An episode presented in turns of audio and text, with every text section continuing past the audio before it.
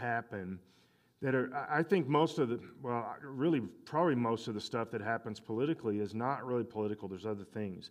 It's spiritual. It's a lot of different stuff going on. I, have been talking about this. That one of the things that I that um, maybe about a month and a half ago I said this. That one of the strongest things that uh, President Trump did while he was in office was he um, he really went to war against uh, human trafficking and all the stuff that goes along with that. Uh, one of the biggest things that, that we know that is happening in our country right now is Hollywood and Washington, D.C. are extremely caught up in um, human trafficking, sex trafficking, pedophilia.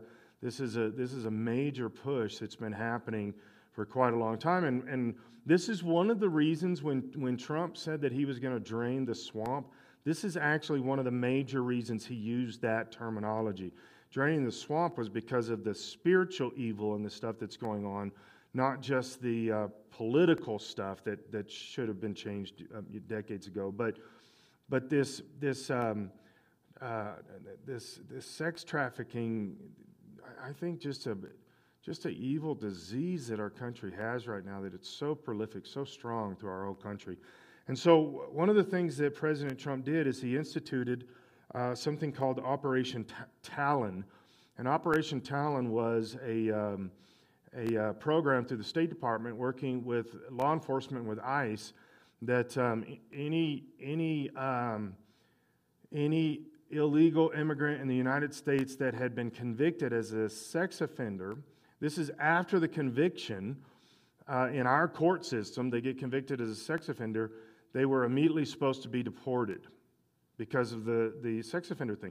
Well, th- this because of our weird, crazy, irrational stuff that's going on with with um, the immigrant discussions and and the wall and um, the the illegality of it, and then the um, just all of the like the amnesty that's going across all this stuff.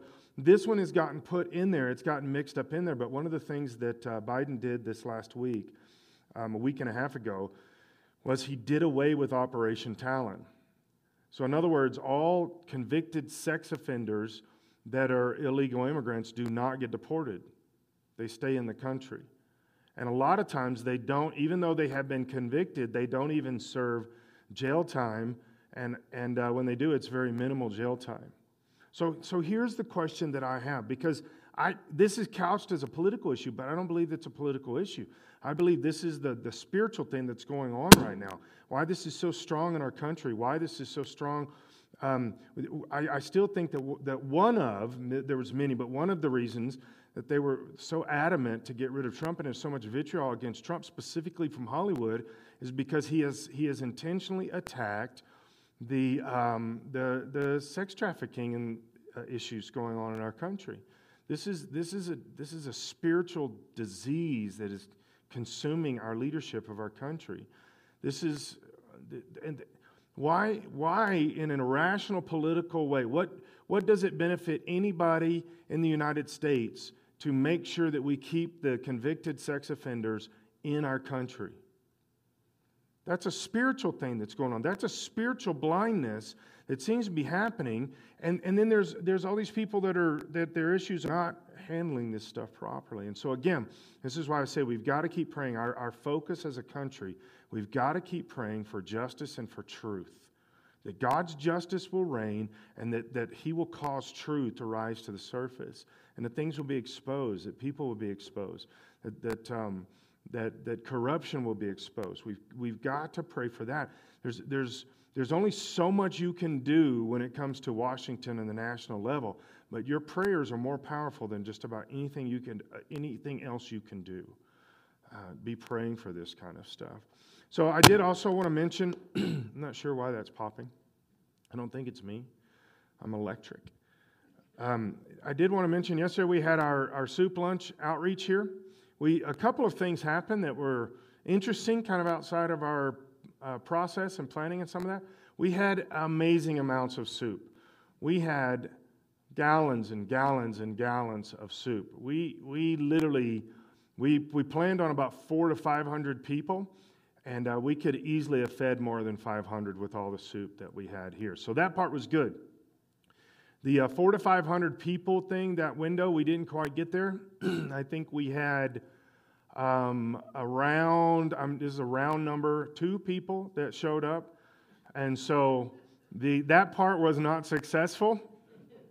Uh, we had had it advertised, did all this stuff, and so we don't know. We're, I mean, this is the first time we did it exactly like this, so it's a learning experience. So what we did is we had a bunch of to-go stuff because we were planning on making this. You can either eat here, you can to-go, to, uh, take it to go, or whatever.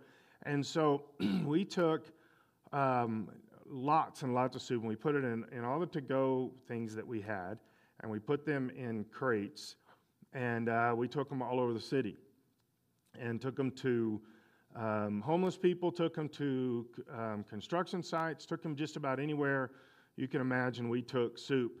Uh, and with our little card that we had printed up about the church. And so who knows? They didn't come to us, we went to them. That'll learn them. And so, uh, so it still was really successful. And here's one of the cool things that happened that we didn't, we hadn't anticipated. I think maybe I'm rubbing that there. Uh, that we hadn't anticipated was our Russian church, Hispanic church, and um, Briargate here. This this was all three church outreach, right? So there was um, different people from each of the three churches here, and it really gave us an opportunity to connect and talk to each other and and get to know each other. And then when we went out and took the stuff, different groups of people connected.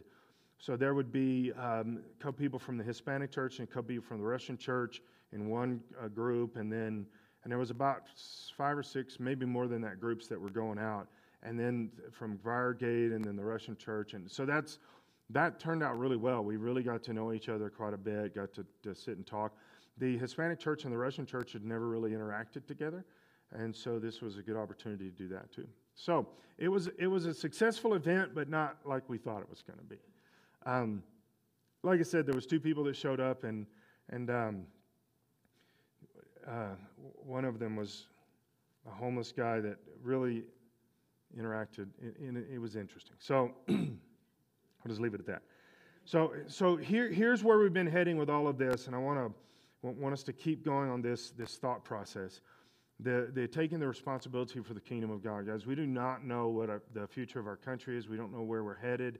We know some of the things. If if we take the trajectory that we are on right now, that, that started with the uh, corruption of the election, started with all of that. Really, it started this time last year with the COVID and the control and the, and um, the. Uh, I, I, do think it's interesting. The government, governor of South Dakota, I've talked about her a few times. An amazing Christian woman, great leader. She never did anything in the entire state of South Dakota. She didn't mask, distance, uh, quarantine. She did nothing there. And she made a speech this week, and she was talking about how that um, COVID did not uh, attack and destroy much of our economy and, and small business. It was the government that did that. That COVID did not do that. And, when, and that's a little thing, it's just a semantical thing that irritates me when I hear people say, well, you know, COVID, because of COVID. We, no, not because of COVID, but because of the decisions the government made um, that, that, did this. They did a study this last week, uh, two weeks ago. Florida and California have almost identical uh, numbers when it comes to how many people got COVID, how many people died from COVID, those kind of things. And the difference was Florida was pretty much wide open from the very beginning, and uh, California was shut down tighter than um, China. And so this, this is, we should, we should pay attention to these things, okay? Now, with that, we don't know what direction the kingdom of God is going. I mean, the, um, well, the kingdom of God in a general sense, but I'm saying specifically the church, church in America, what's happening with the church in America, what's our future, what are we going to look like two years from now, five years from now, what are we going to look like at the end of, of uh, this administration, the rights of the church. The rights of the church are already being taken away. A lot of the stuff that, that uh, President Trump did that were very pro church, which, by the way, had not happened uh, some of this stuff had been promised and talked about, but it never happened, and, and Trump did some of this stuff, like the uh, Johnson bill and some of that kind of thing. So we don't know where the church is going. So, guys, here's, here's the thing. I think the church has got to be getting mentally, spiritually ready. Here's what we're really doing we're not getting ready for a major transition in the church. I had a guy come and ask me a couple weeks ago. Um, doesn't go to church here, but he was he was asking me what I, what did I think the direction of the church was going and stuff like that. and ministry and all this kind of stuff. And, and specifically said, as a pastor, what do you think your responsibility is? And I, and I told him, I said, I think what's going to happen, what should happen, what I hope happens, is that the church actually gets back to what the New Testament looked like more than what we have created now. I'll give you just a simple example with um, Aaron sitting here. So, Aaron is a businessman that God just began to stir on his heart and, and call him. And then finally, through a, through a process, went to Turkey and God said, This is where you're supposed to be, all of this kind of stuff. That's the biblical model much more than this than this model that we have today where you go to Bible school and then you leave Bible school and you go to the mission field. That's not, that's not the biblical model. And from my experience and seeing this in different ways and, for 30 years in all kinds of mission fields, usually it's the, it's the, it's the guys like Aaron that are, that are the more successful in the mission field. It's not the, the green recruits straight out of uh, Bible school, we used to have a rule in the Assemblies of God in our fellowship that you had to, to be a lead pastor for two years before you could go to the mission field. Years ago, I used to think, well, that's dumb.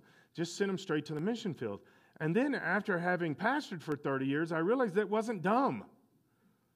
These, these, these people need to know how to do certain things. They need certain leadership. They need to know how to pastor and this kind of stuff.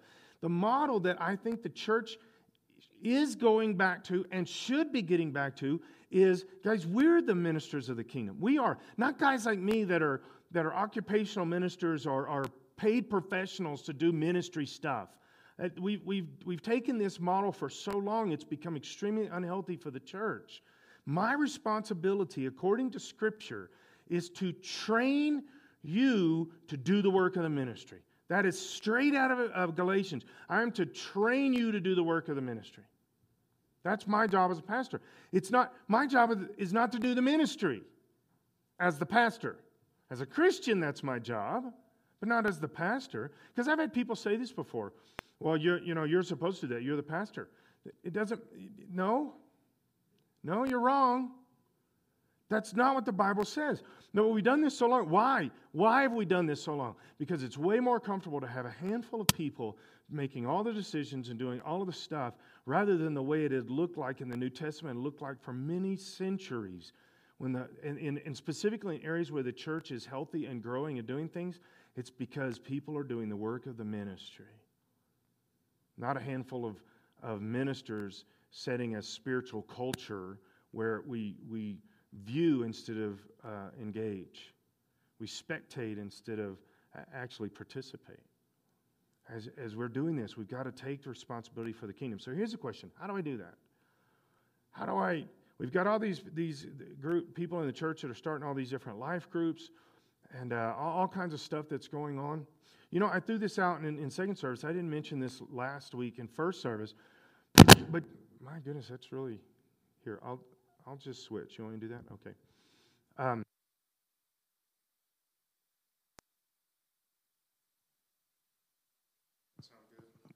We'll just say that. Um, so we've um, the, this idea that we're all going to do this. We started what was back in November. We said, okay, when we get to the point where we have three thousand dollars in commitment for the building, that we'll start.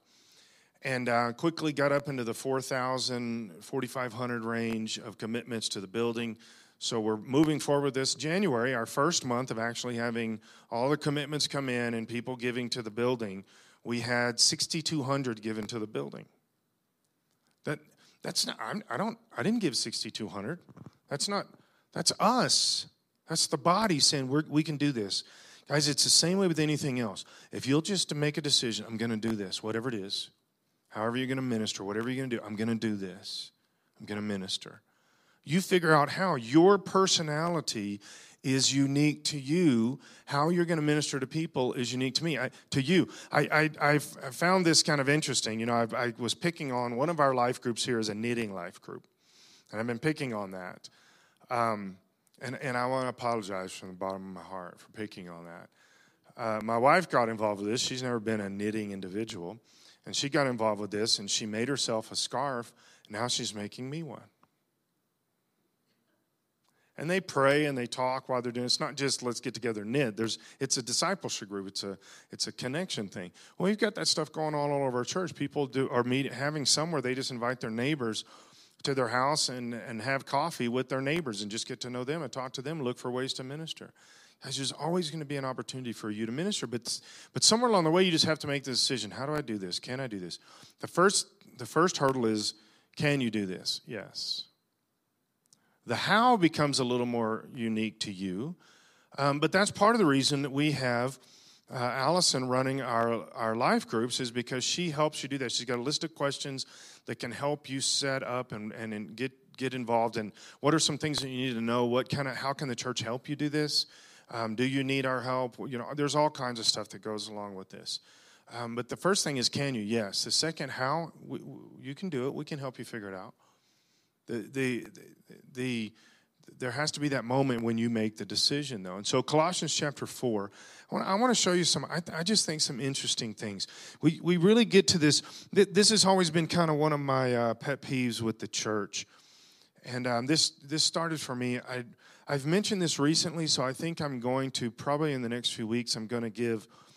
Um, as part of this kind of thing, I'm to I'm to tell you how I began to witness to somebody the very first time. It was a very long process. Uh, and it, it, did. It took months and months and months before I witnessed to the first person. And then quite a few more months before I actually was successful in witnessing. And so um, the idea is you just have to make a decision somewhere along the way. I'm going to show you some of these people here that, that are, are, that are doing ministry, and we're going to break them down a little bit and see who they are. In Colossians chapter 4, verse 7, Tychicus will give you a full report about, what I, about how I'm getting along. This is Paul writing from prison. Last part of his life, he's writing from prison, okay? He is a beloved brother and a faithful helper who serves me in the Lord's work. Now, uh, here's, here's something you got to know right up front.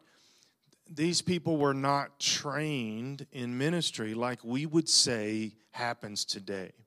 This is one of the things somebody was asking me. I think we were talking about this at the Journey um, uh, last week or a couple weeks ago. We had that, but we're talking about how we operate as a fellowship in the Assemblies of God and some of those kind of things. And had somebody else ask me some very similar questions. So here's the thing: one of the interesting things about our fellowship uh, being a Pentecostal fellowship that started in the early 1900s, 1905 and 6 is kind of when the roots started. Then by 1916, we had, we had had what we now call the Assemblies of God.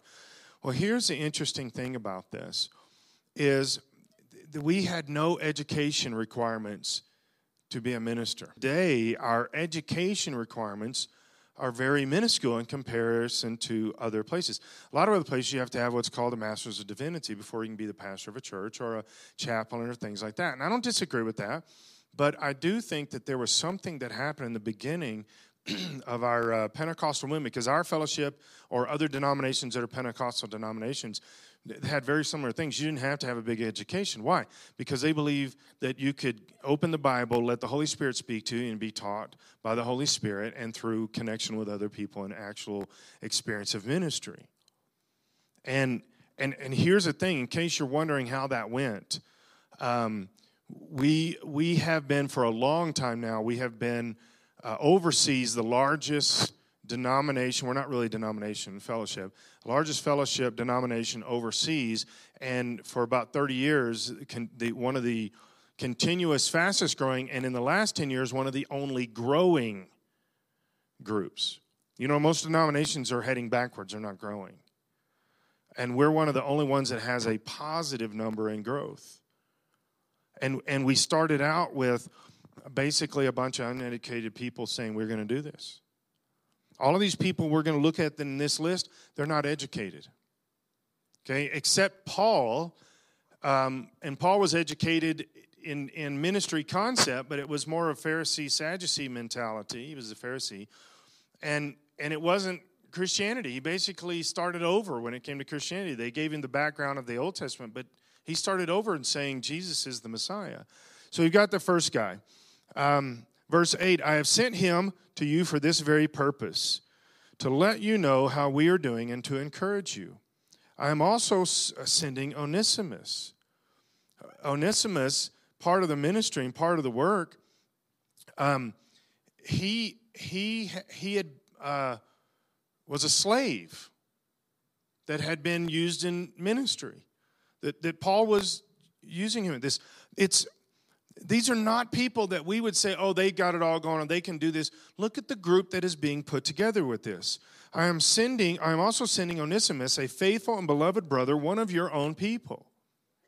Now he's saying this um, by one of your own people, it means he came from this area, he came from this people group. But here's another thing, we're going to see this here quickly. Um, these, these are the uh, Jewish people that are involved. There's only a small group of the Jewish people that are involved uh, with this. Um, and he's one of them. He said, He and Antiochus will tell you everything that's happening here. here. Aristarchus, who is in prison with me, that's one of his helpers, a co prisoner. This, why, why am I saying this? Because, guys, I think we have this mentality. I know we do. I've just talked to too many people. I've had so many people over the years say a, a form of this sentence. It's, it's a hundred different ways, but it's basically this to me, Pastor, I can't do uh, this. I can't do ministry like you're doing. You know, I don't have all the degrees. I don't have all the other stuff. Somebody was just sitting in my office this week that, um, that, that doesn't go to church here, and they were. They said um, behind me in my wall was all my degrees, and they said, "Well, you've got a lot of degrees." And um, normally, what people think about that is, I went to school, got all these degrees, and then I went went into ministry. That's not how it happened for me. I dropped out of Bible school to be a youth pastor. Now, the reason was I was offered this position as a youth pastor, but it, it, it really wasn't like a huge decision. I mean, I knew God was speaking to this, but I hadn't, I wasn't doing well in school. It made the decision much easier. When I'm failing out and I don't know for sure if I'm going to be able to come back, I didn't tell the church that. They were they just wanted a youth pastor. I was like, I'm your guy. um, I had never taken a youth ministry class before. I didn't know anything about youth ministry, and all the other classes I pretty much failed those. But I was your guy. So so I got all this education. I went to be a minister. No, I went I went to be a youth pastor at 20 years old, and I just began to seek God. and And I was scared to death. I remember stepping into the, to the church the very first time. This was a fairly large church, and they were doing all this expansion, all this stuff. I didn't realize really what they had hired me for was to um, uh, hang sheetrock, and then I got to youth minister on the side. Nobody told me that, but so I step into this church and I'm overwhelmed. I'm scared. I don't know what to do. I've never been a youth pastor. I even I only had one youth pastor. He was kind of a part time guy when I was a teenager. I didn't know anything. And so I just began to get on my face before God, and I made a commitment to God. I'd get up to the church early in the morning before anybody got there, partly because that was when I was told to be there. And and I would I would spend the first hour to two hours just praying and worshiping just just really seeking God. And they had a piano there. I could barely play the piano. I'd just begun to process that, and um, and I'd sit down at the piano and I'd just kind of play my two or three chords and just sing and worship. And I do that every day for a couple hours. Why? Because I had no idea what else to do. I had no idea. I didn't. I had. Was I supposed to be studying? I don't know. I knew the Bible was kind of the book I should be using, but that's about it. That's all I knew. And, and interestingly, God set a pattern for me that to this day is still my go to. I don't assume I know how to do this. After 30 years, you pick up things, right? You learn something. But I still know that at the end of the day, if I don't say, God, I need you to do this, not my will, but yours, if I don't start there with every mentality, everything I'm doing, every, if I don't start there, I'm already messed up. Because that's what, that's what these guys were doing. They weren't trained, they were people that just loved Jesus and wanted to do stuff. Says Aristarchus, who is in prison with me, sends you his greetings, and so does Mark, Barnabas' cousin. That's, that's an interesting person to pop up here. As you were instructed before, make Mark welcome if he comes your way. This is one of the most interesting little sentences, I think, in the New Testament. Who was Mark? Barnabas' cousin. Who, who was he in the scripture? Saul uh, Paul and Barnabas, Saul became Paul.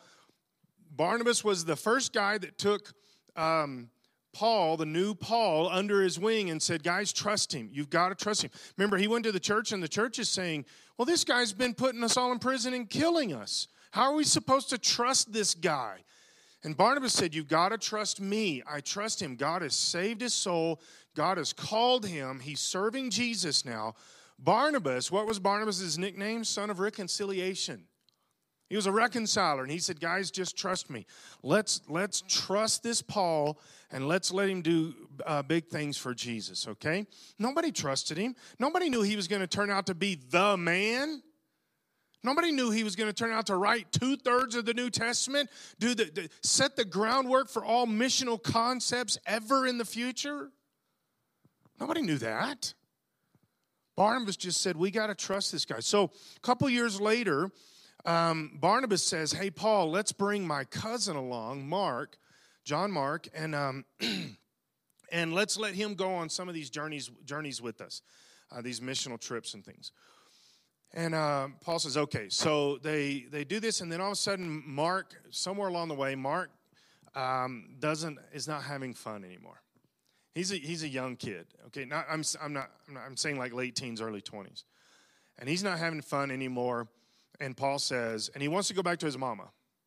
That's the story. That literally is what happened. So, uh, Paul, who was not a son of reconciliation, specifically early in his ministry years, he said, Get rid of this Mark guy. He's a waste of our time and energy. Get rid of him. And, and Barnabas says no, and not because he was his cousin, but because Barnabas was doing for Mark the same thing he had done for Paul. Paul, let, let's give Mark a break. Let's trust him. And you know he had conversations with Paul. Paul, remember when nobody trusted you? Let's let's trust Mark and let's let's him because Mark wanted to come back. And uh, Paul said, no, he, he's no good for us. He's just going to run away again. He's a wimp. He can't handle it, that kind of thing. Barnabas and Paul split over this, right? Um, we don't really hear of Barnabas anymore after this. But now we see 20 something years later, we see Paul saying, Remember what I told you. Um, Mark, uh, make Mark welcome if he comes your way. Somewhere between then and, and this moment, between Barnabas and him splitting, because Mark, Paul wasn't making Mark welcome. Now he's saying everybody else make Mark welcome. Somewhere there was some reconciliation, and Paul understood sometimes people um, stumble along the way and, and fall out of what ministry is and serving Jesus and some of that kind of stuff. We don't know what Mark's uh, relationship with Jesus did, but, he did fall away from the calling and the, the putting his hands to the plow mentality. And so here's another thing. If you say, well, I'm disqualified because I, have made too many mistakes. I can't do this. I've I tried once and I failed. I, I talked to a guy about eight or nine months ago that had been a children's pastor years ago, and um, and was called to ministry on stuff, and had completely felt disqualified since then because he had ran away and from the ministry and just went and got a job, is the way he said it. And and he he could he felt like he couldn't do anything else in the church since then and disqualified him. No. Paul is very specific about Mark here. Guys, welcome him because he's he's doing the work of the ministry. Somewhere along the way, he dropped back and and did something he shouldn't or left or whatever, but he's doing the work of the ministry, so embrace him. As regardless of who you are, and, he, and this also works on the other side. Be careful not to to continue to hold people accountable for past mistakes when they really want to do something for God and, and get involved. We've, I've been guilty of that sometimes, where you know somebody hangs you out to dry a handful of times, and after a while you're just like, nope, not doing that anymore. I've experienced that many times as a pastor. Somebody tells you they're going to do this, they're going to get involved, they're going to be engaged, they're going to, and then they get something comes up, and then two years later they're not doing anything. Okay, but God's given me many chances. My responsibility is to give them more chances. God gave Paul a chance. His responsibility was to give Mark a chance. As you, you're not, don't disqualify yourself when the Lord does not disqualify you. Do the work of the ministry, do the stuff that's happening. So, Jesus, the one we call Justus, also sends his greetings. These are the only Jewish believers among my coworkers. They are working with me here for the kingdom of God, and what a comfort they have been. Now, the reason he says these are the only Jewish group, the only Jewish people, is because this is a fairly small group. But there's a lot of people that are doing a lot of things. He continues on Epaphras, a member of your own fellowship and a servant of Christ Jesus, sends you his greetings. He, he always prays earnestly for you, asking God to make you strong and perfect, fully confident that you are following the whole will of God. Epaphras has taken the responsibility to pray for the believers in another area.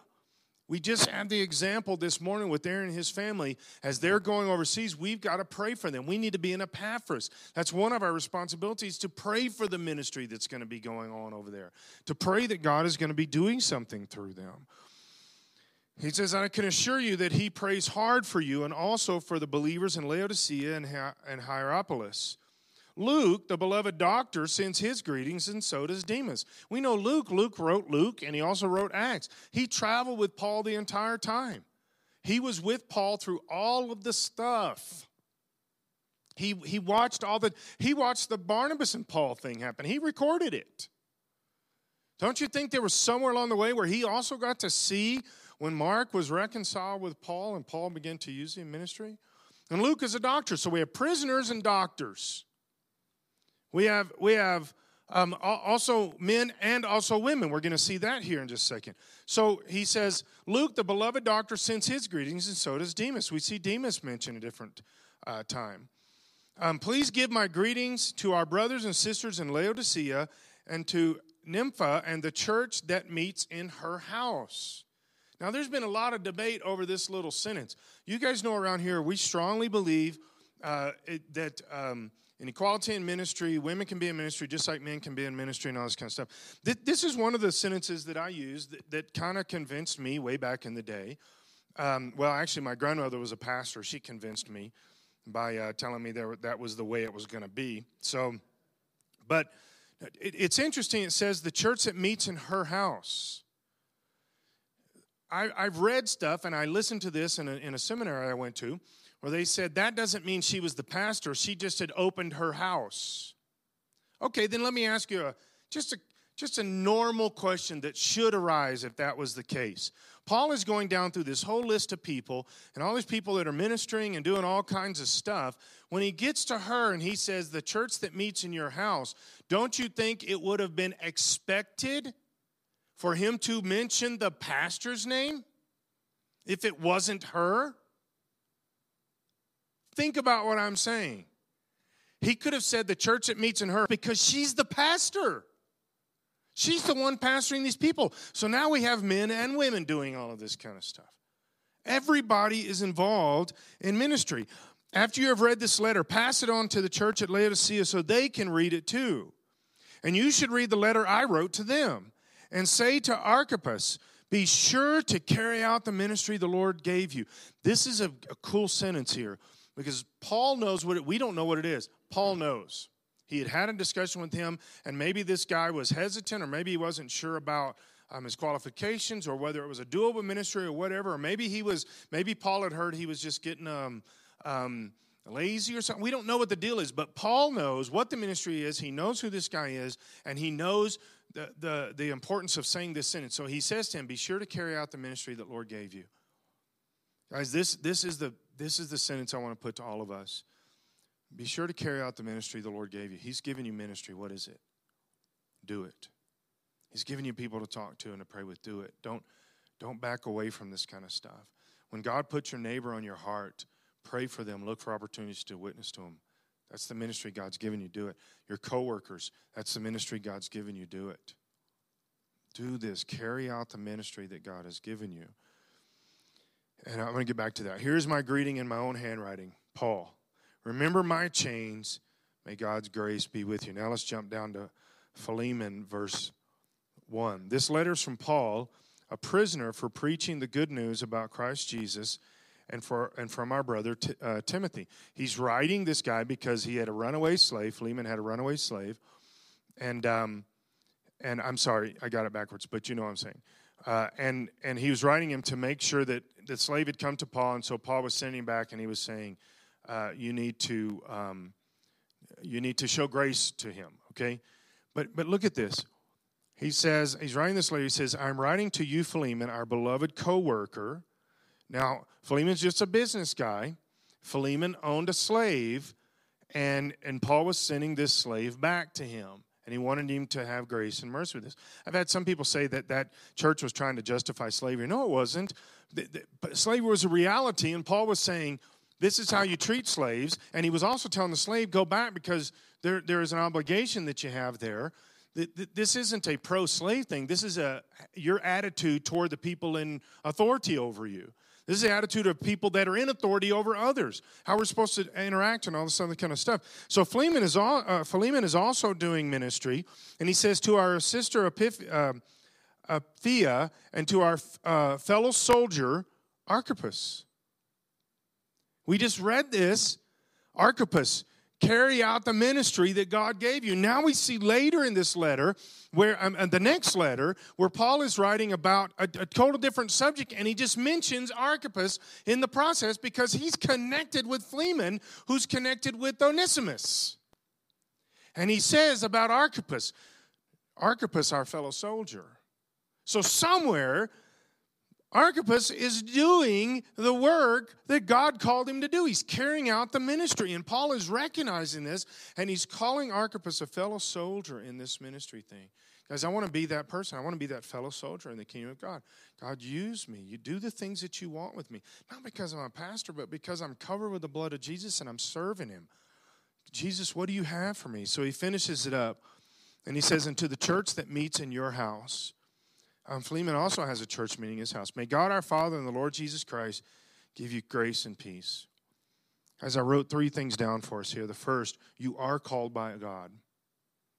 You are called by God, and, and you are called to be a witness. Mark 16, 15, um, Luke 24, Matthew. That you are called to be a witness. I still hear of ministers all the time that, that have this mentality that only some people are called to be a witness. Reject that, guys. That's not truth. Reject that. You are called to be a witness. You are called by God. I believe Jeremiah 1 5 is a call for all of us. Before you were born, while you're still in the womb, I knew you and I separated you, or I, or I uh, sanctified you. I separated you to be a voice of prophecy to the nations. That's you, that's me, that's every one of us. You're supposed to be a witness. The second thing is just do the ministry. You know, you're, you're already called. Assume that one. Don't, don't struggle with that.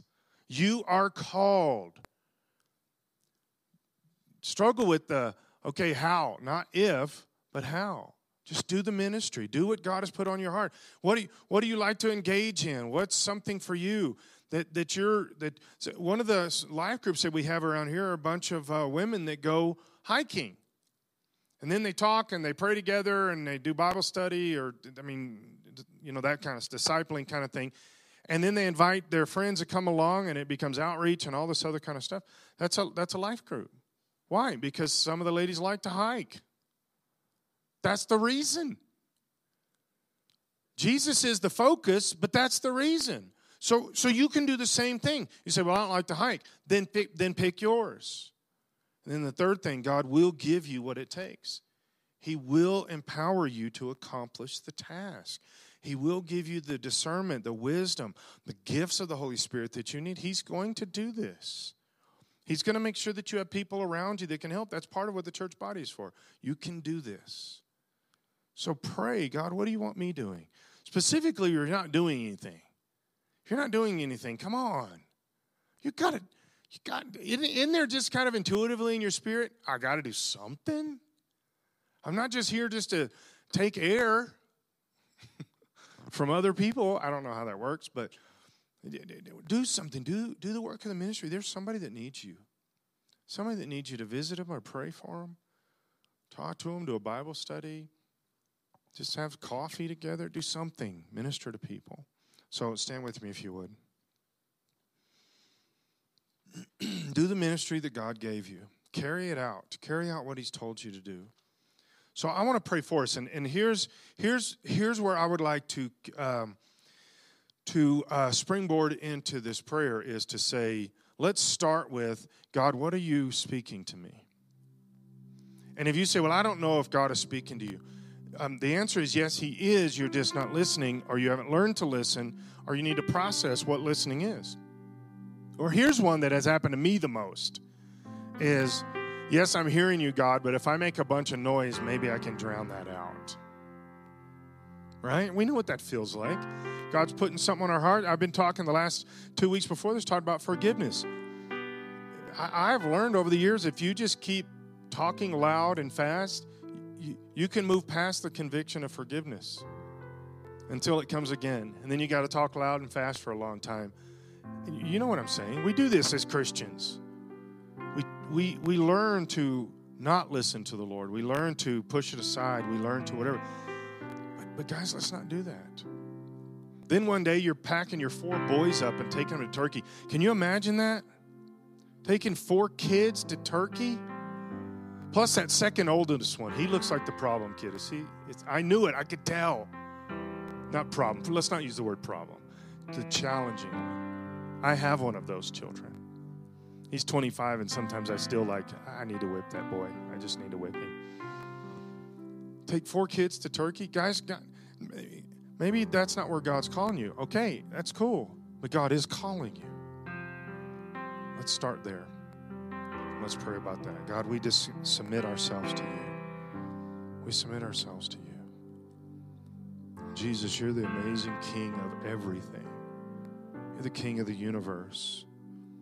God, if you can call an entire family across the ocean, you can call us to our coworkers. You can call us to our neighbors our family, our friends.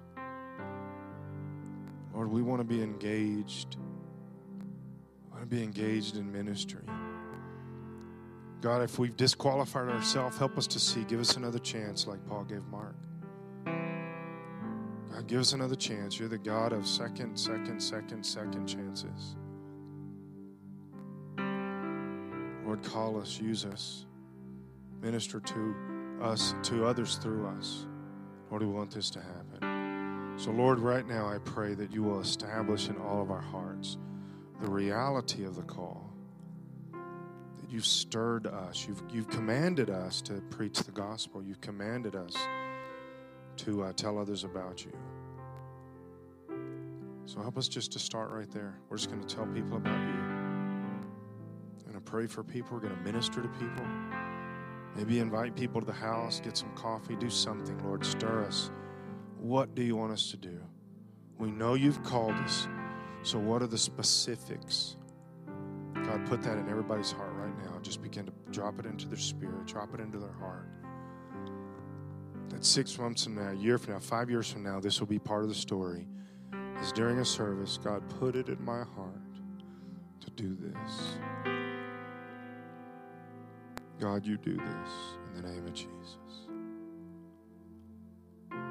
God, we thank you. We thank you for being amazing and for using us. God, we know you're going to equip us. I know we, we have to pray the least for that. I know that. You're going to equip us, you're going to empower us. Lord, our desire is just to get close to you so that your Holy Spirit moves through our minds and our hearts, empowers us every day. And we are who we would we become who you tell us to be. In the name of Jesus. We thank you, Jesus.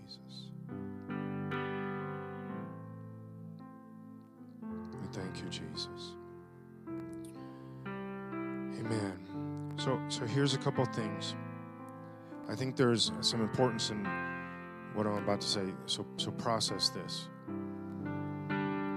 Um, when as God is moving in your spirit of what He is doing with you, talk to somebody else about it.